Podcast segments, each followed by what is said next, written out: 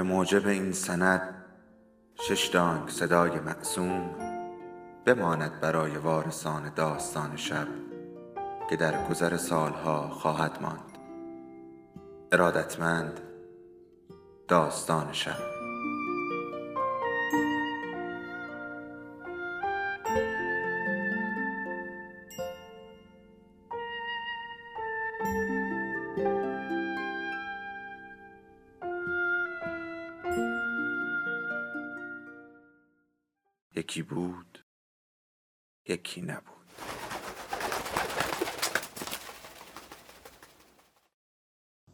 به نام خدا.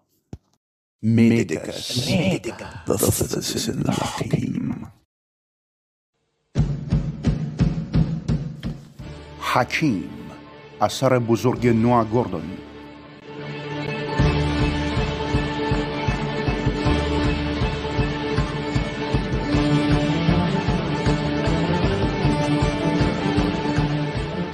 قسمت دوم.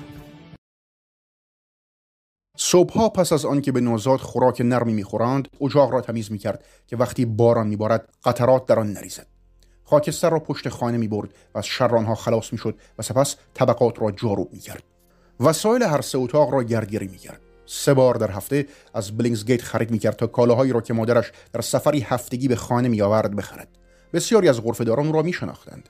برخی با تسلیت خود برای اولین بار که آمده بود هدایای کوچک به او دادند. سیب پنیر و نصف یک کاد نمک کوچک. اما در عرض چند هفته او و آنها به رفت آمد عادت کردند و او شدیدتر از آنچه مادرش با آنها چانه زنی می‌کرد گفتگو به انجام میرساند تا مبادا از او سوء استفاده ای نکنند. پاهایش همیشه در راه خانه خسته می‌شدند زیرا حاضر نبود دیگران بار او را به دوش بکشند.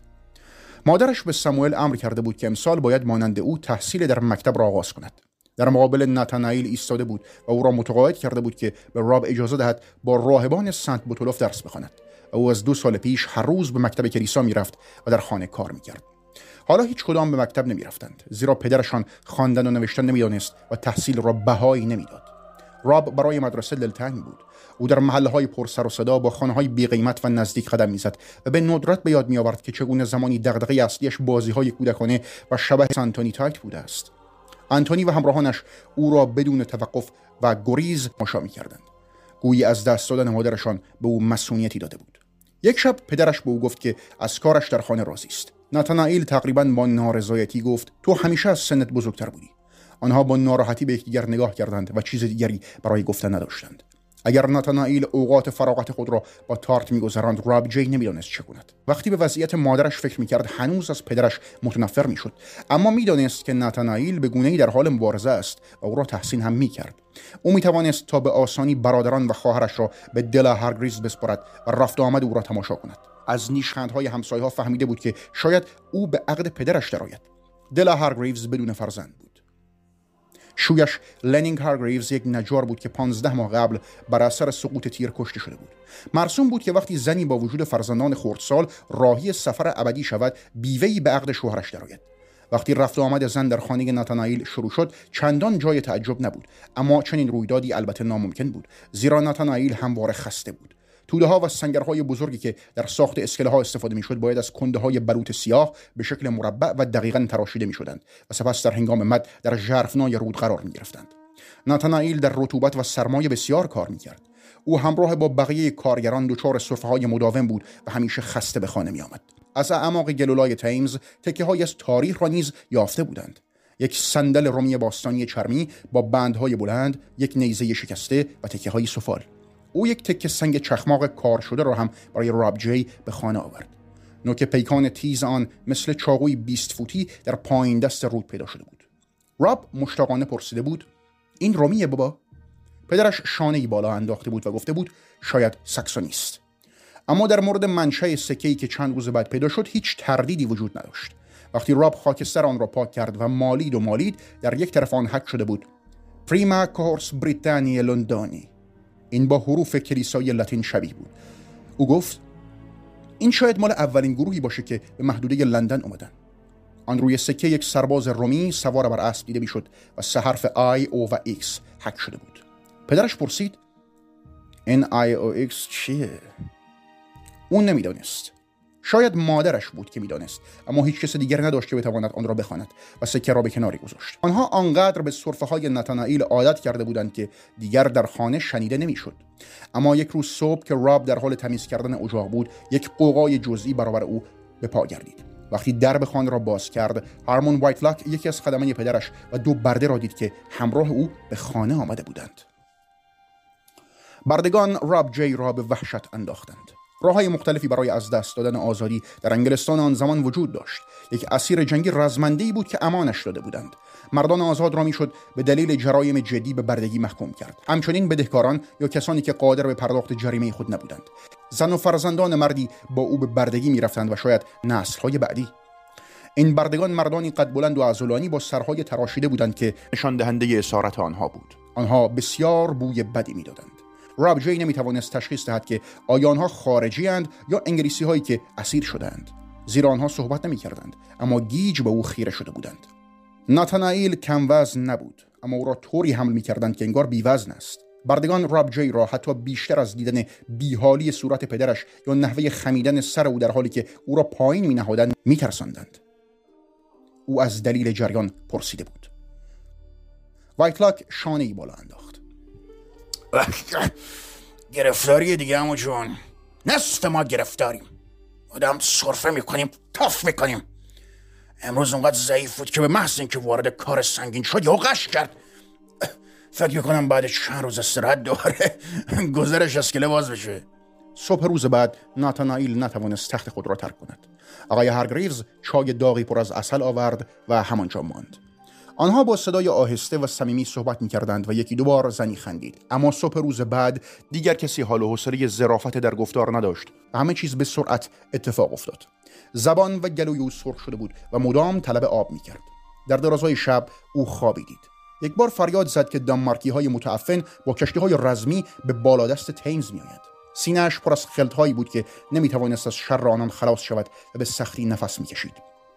وقتی صبح رسید راب با عجله به نزد همسایه رفت تا هارگریوز را بیاورد. اما او از آمدن امتناع کرد. او گفت به نظر من برفک دهانه. پسرم مصریه او گفت و در را بست راب که جای دیگری برای استمداد طلبیدن نداشت دوباره به سراغ سنف رفت. ریچارد بوکرل با جدیت به او گوش داد و سپس با او به خانه رفت و مدتی کنار تخت نتانائیل نشست و به صورت برافروخته او نگاه کرد و هنگام نفس کشیدن صدای تقتقی شنید. راه حل آسان احضار کشیش بود. روحانی مسیحی کار مشخصی انجام می‌داد. مواعظ و دعا. و بوکرل می توانست بدون ترس به او نگاه کند. برای چند سال او نجاری موفق بود. اما به عنوان ریاست سنف نجاران لندن فراتر از خواست خودش می‌رفت و سعی می‌کرد از خزانه ناچیز موجود برای به انجام رساندن بسیار بیشتر از آنچه برای آن تعیین شده بود استفاده کند. اما او می‌دانست که ممکن است چه اتفاقی برای این خانواده رخ دهد مگر اینکه یکی از والدین زنده بماند. پس با عجله رفت و از بودجه سنف برای استخدام توماس فراتون که یک حکیم یا پزشک بود استفاده کرد.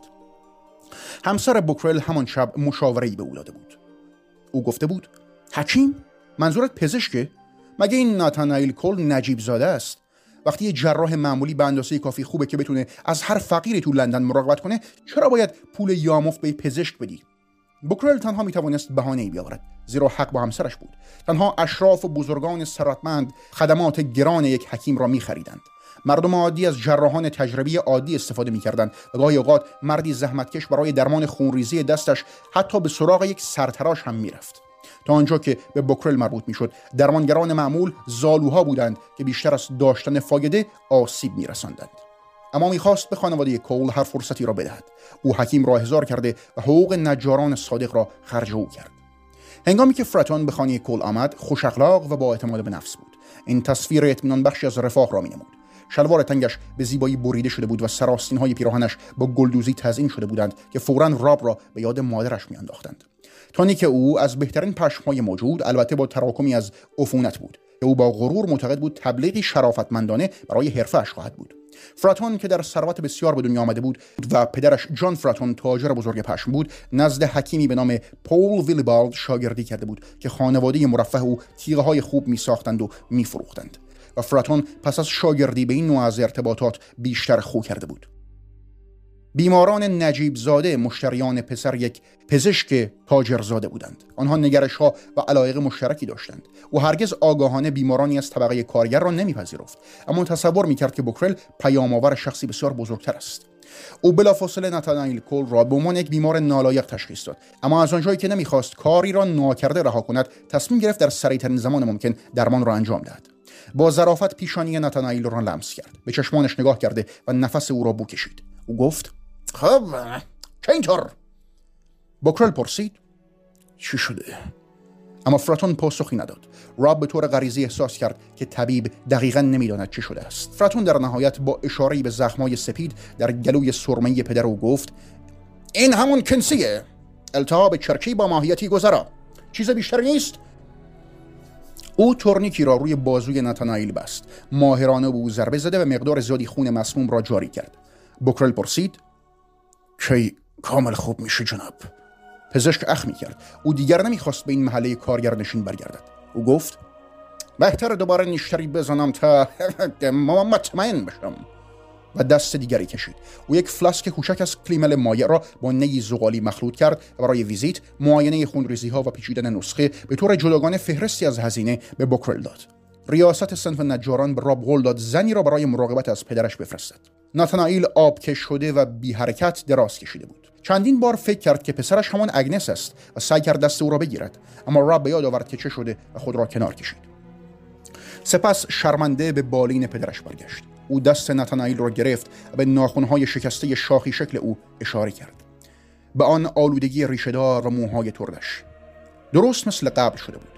او متوجه ضعف بسیار شده بود. مانند شعله شمعی که میسوزد. او به نوعی آگاه بود که پدرش در حال تحلیل رفتن است و ترسی گنگ بر جا بود. آن سوی تخت برادران خواهرش ایستاده بودند. او پسری جوان اما بسیار باهوش بود و تلاش می‌کرد بر غم و اندوه خود فائق آید.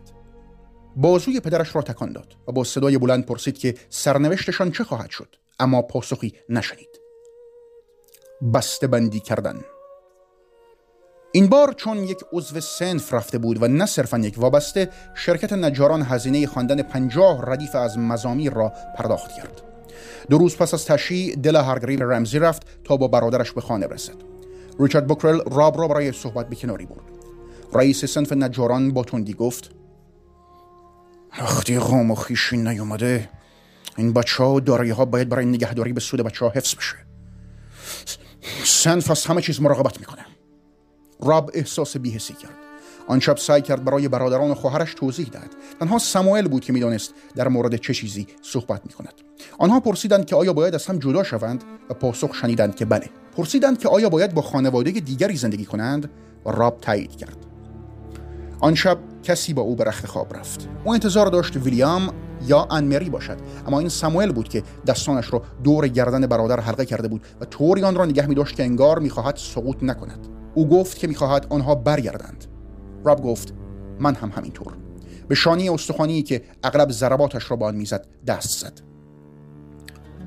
آنها مدتی با هم بودند. او پرسید آیا دیگر هم را نخواهند دید راب گفت بیشک هر دو در همسایگی هم زندگی خواهند کرد و همواره دیگر را می‌بینند. آنها همیشه برادر خواهند بود. این گفته ها به ساموئل دلداری داد او کمی خوابید. اما قبل از طلوع صبح رخت خواب خود را خیس کرد.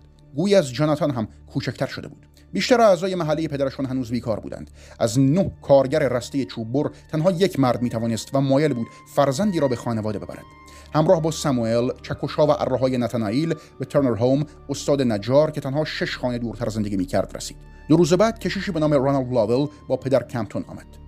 پدر لاول گفت که او به شمال انگلیس نقل مکان کرد. می‌خواهد کسی در کنارش باشد. همه آنها را معاینه کرد و به سراغ ویلیام رفت. او مردی تنومند و خوشقلب با موهای زرد کمرنگ و چشمانی خاکستری بود که راب سعی کرد به خود بقبولاند مهربان است. سپید به لرزان. برادرش تنها توانست سری تکان دهد و به دنبال دو کشیش از خانه خارج شد. راب به او گفت خداحافظ. او به شدت متعجب بود که آیا نمی‌تواند آن دو کودک را نگه دارد. اما در هر حال پسری واقع گرا بود. وقتی بانو ایلوین آمد راب توضیح داد که جاناتان آموزش پخت سفال را دیده است.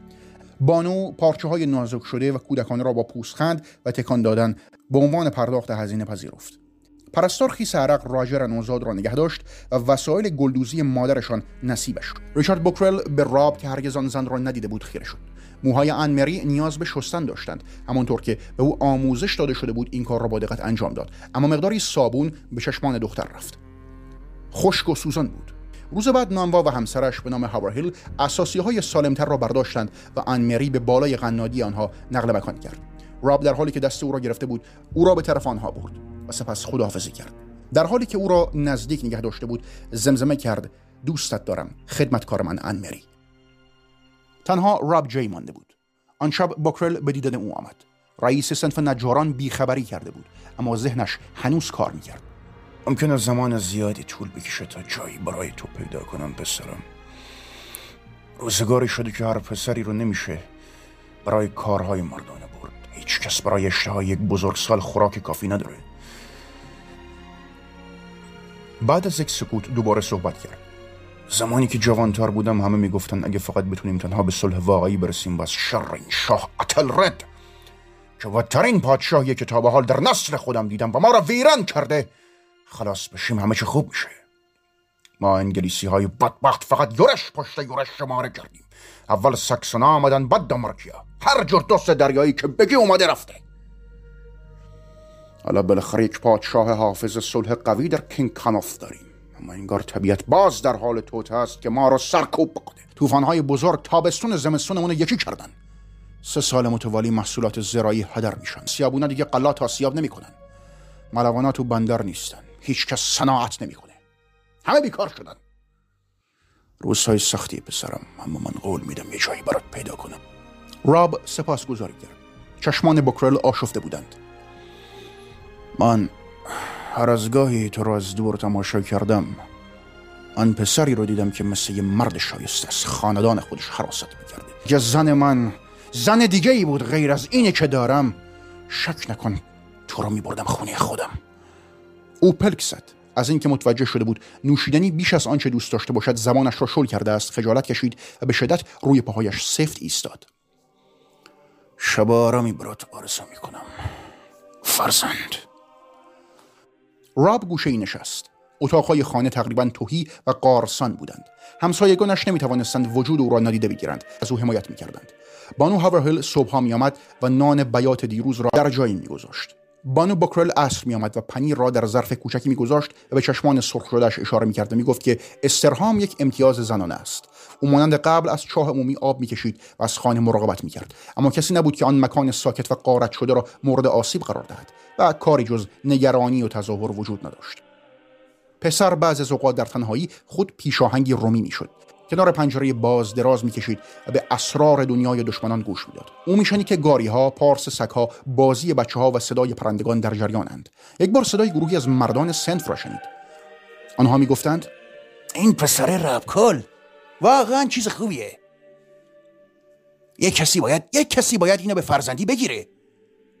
راب همانجا دراز کشیده بود و به صحبتهای دیگران در مورد این جریانات گوش می‌داد. گویی شخص سالسی است.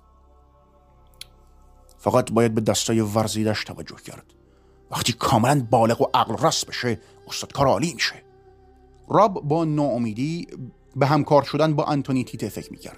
اگر تیته همنشین او می‌شد چه می‌شد؟ اما مرد ادامه داد که پسر تا سه سال دیگر برای شاگردی در نزد کارپنتر به سن کافی نخواهد رسید و در حال حاضر لندن پر از بازوهای قوی و شکمهای توهی است. او مانند یک اسب بزرگ غذا می‌خورد و قابل به استفاده نیست. آنها دور شدند. دو روز بعد پشت همان پرده پنجره وقتی شنید که همسر بوکرل در مورد دفتر سنفی شوهرش با بانو هاورهیل صحبت می کند تاوان گناه استراق سم را گران پرداخت. زن می گفت همه از افتخار نجار بودن حرف می‌زنن. این حرفا رو میز من نون نمی‌ذاره. کاملا برعکس تعهدات خسته کننده ای باعث میشه. خسته شدم از اینکه باید رزق و روزی بچه هامو با امثال اون پسر تنبل تو اون بزرگ تقسیم کنم. بانو هاورهیل پاسخ داد مگه چی شده؟ زن ادامه داد. من به استاد بوکرل توصیه کردم که اونو به عنوان یه پسر بیمصرف بفروشه. حتی تو این زمان بعد یه برده جوان می‌تونه خرج خودشو در بیاره. پسر قادر به نفس کشیدن نبود. همسر بوکرل ادامه داد. او با ترش روی گفت ریاست سنف نجارا شوهرمو میگم. در این مورد هیچی نمیشنوه. من اعتماد دارم آخرش رازیش می‌کنم. واقعا نمیشه هزینه ها رو به این راحتی جبران کرد. وقتی دو زن دور شدند راب پشت پرده پنجره دراز کشید و انگار تب داشت. متناوب عرق می‌کرد. او در تمام زندگیش بردگانی را دیده بود و این را بدیهی می‌دانست که وضعیت آنها ارتباط چندانی با او پیدا نخواهد کرد زیرا یک انگلیسی آزاد است. او بسیار جوانتر از آن بود که بتواند در اسکله به عنوان یک جبرکار بنشیند. اما می‌دانست که بردگان پسر در معادن مورد استفاده قرار می‌گیرند جایی که در تونل های بسیار باریک می‌روند و میآیند. او همچنین می‌دانست که بردگان لباسها و خوراکهای بدی دارند و اغلب به خاطر تخلفهای کوچک به طرز وحشیانی شلاق می‌خورند و زمانی که به بردگی در میآیند مادام العمر در تملک صاحب میمانند.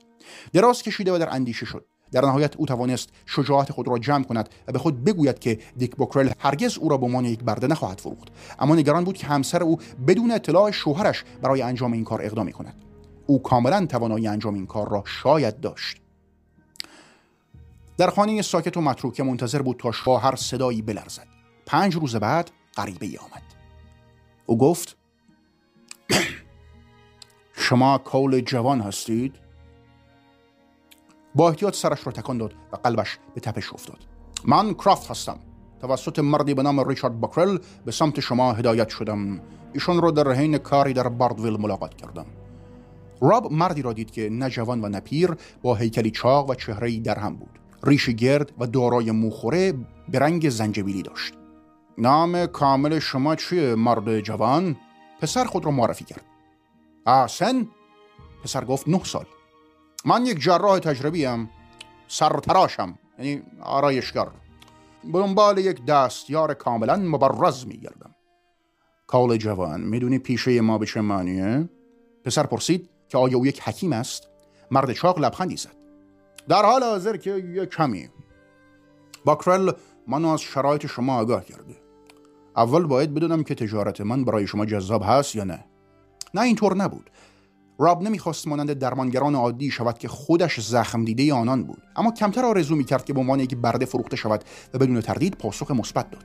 سرتراش پرسید از کار ما که نمیترسی؟ پسر گفت نه. خوبه. البته نمی‌دونم چرا این حرف زدم. جناب بکرل گفتن شما می‌خونید و می‌نویسید. عجیب این که لاتین بلدی درسته؟ او تردید کرد و گفت که در حقیقت لاتین کم می‌داند. مرد لبخند زد. مدتی امتحانتون خواهم کرد خوشحالم. خب چیزی داری جمع کنی با خودت بیاری؟ یا همجوری میای؟ بیرون آنها وارد عجیبترین عرابه شدند که پسر تا به حال دیده بود. در دو طرف صندلی جلوی یک تیرک سپید با نوار زخیم مانند ماری زرشکی پیچیده شده بود. این یک گاری سرپوشیده بود که به رنگ سرخ روشن با تصاویر زرد مایل به خورشیدی از یک قوچ، یک شیر، یک فلس، یک بوز ماهی، یک کماندار و یک خرچنگ زین شده بود. اسب خاکستری رنگارنگی آن را می‌کشید. از خیابان کارپنتر عبور کردند و از نهاد صنف گذشتند. پسر با خوشحالی نشسته بود. در حالی که از میان هیاهوی خیابان تیمز عبور می‌کردند توانست نگاهی سریع به مرد بیاندازد و حالا با وجود چربی بینی برجسته و سرخ شده روی پلک چپ و شبکه ای از خطوط ریز که از زیر چشم او پخش می‌شدند چهره خوش سیما را مشاهده کرد. گاری از پل کوچک والبروک گذشت از اصطبل اگرسون و جایی که مادرش افتاده بود نیز گذر کرد. سپس به سمت راست پیچیدند و از روی پل بزرگ لندن به سمت جنوب تیمز حرکت کردند. کشتی لندن و درست فراتر از آن بازار بزرگ ساف اورک وجود داشت که کالاهای وارداتی به انگلستان بان می‌رفت. کشتی در کنار پل لنگر انداخته بود. آنها از انبارهای سوخته و تلف شده توسط دنمارکی ها عبور کردند که اخیرا بازسازی شده بود. روی خاکریز یک ردیف از کلبه های وافل و داب قرار داشت. خانه های ماهیگیران و کارگران اسکله. دو مسافرخانه کهنه هم برای بازرگانان در بازار وجود داشت و سپس در همسایگی آن گذرگاه عریض ردیفی دوتایی از خانه های باشکوه امارت های بازرگانان ثروتمند لندن همه آنها با باغهای چشمگیر. خانه وارد کننده گلدوزی که مادرش با او معامله کرده بود را هم دید. او هرگز فراتر از این نقطه سفر نکرده بود. او استاد تازهش را فراخواند. مرد اخم کرد. نه نه نه هرگز قرار نیست منو کرافت صدا کنی. شاگرد حرفه که استادشو اینطوری صدا نمی‌کنه. بگو بگو استاد آرایشگر. راب گفت بله استاد آرایشگر. در لحظاتی تمام سافوارک پشت سر آنها بود و راب جی با وحشت زیاد متوجه شد که وارد دنیای شگفت و کاملا ناآشنا شده است. پسر پرسید که آنها به کجا می روند مرد لبخندی زد افسار را تکان داد و باعث شد اسب به یورت می بیفتد او گفت همه جا پسرم. آرایشگر جراح. قبل از غروب بر روی تپه کنار نهر چادر زدند. آن مرد گفت که نماد پرنده خاکستری روی اسبش شتوس نام دارد. اسبی که امپراتور بزرگ و البته دیوان کلیگولا بسیار اون رو دوست داشت. به زور جانور را روحانی دین چند خدایی رومی و کنسول کرد. اینطوری دیگه. سرتراش گفت و به اون نشان داد که چگونه اسب را با مشتهای علف خشک بمالد و سپس به او اجازه بدهد بنوشد و به چرا برود. قبل از اینکه به فکر نیازهای دیگرش بیفتد. آنها در فضای باز دور از جنگل بودند. اما سرتراش او را فرستاد تا هیزمهای خشک را برای آتش جمعآوری کند و او مجبور شد برای جمع کردن انبوه هیزم گزارهای مکرر انجام دهد. به زودی آتش در حال شعله ور شدن بود و شروع پخت و پز بوی برمیخیزاند که پاهای او را سست می‌کرد. سرتراش در یک قابلمه آهنی مقدار زیادی گوشت به صورت ورقی و زخیم گذاشته بود. حالا بیشتر چربی حاصل را بیرون میریخت و داخل آن یک شلغم بزرگ و چند تره می‌برید و یک مشت توت خشک و مقداری سبزی به آن اضافه می‌کرد. تا زمانی که آن مخلوط تند پخته شد راب هرگز بوی بهتر از آن نشنیده بود. سرتراش با ولع غذا می‌خورد. تماشا می‌کرد که او مانند یک گرگ سهم زیادی را در سکوت برمیدارد. آنها کاسه های چوبی خود را با تکه های نانجو پات می‌کردند. راب بدون اینکه به او بگوید گلدان ها و کاسه ها را به سمت رود برده و آنها را با ماسه تمیز کرد. وقتی ظروف را پس داد به بوته نزدیک رفت و آب کشید. سرتراش دو پوست خزدار را از گاری برداشت و به سمت او پرتاب کرد. ما بیرون میخوابیم پسر. گاری که پر آتش خاله.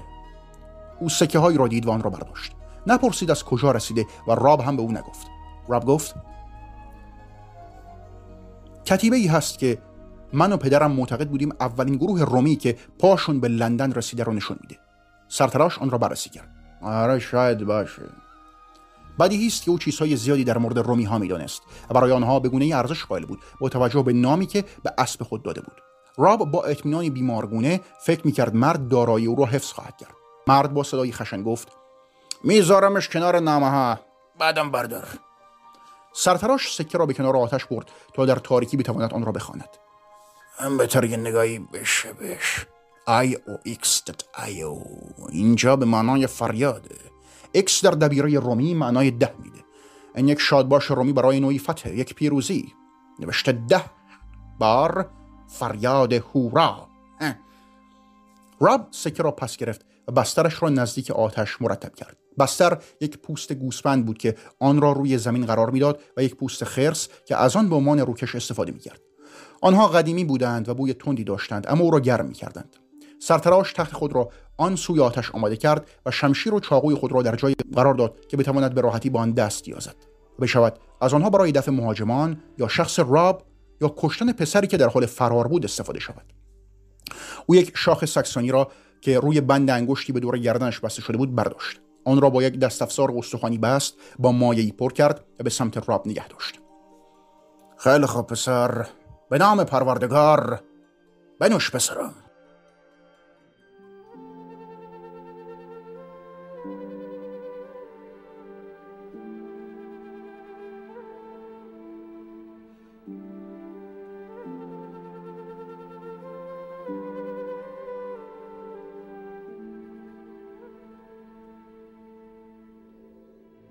داستان شب بهانه است. برای با هم بودن دور هم نشستن شنیده شدن.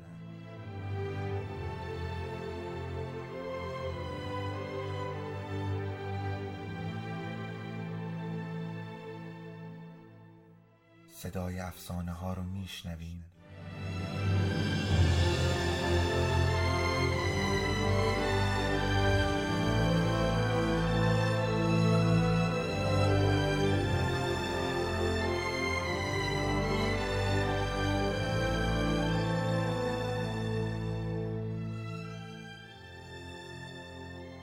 ton père.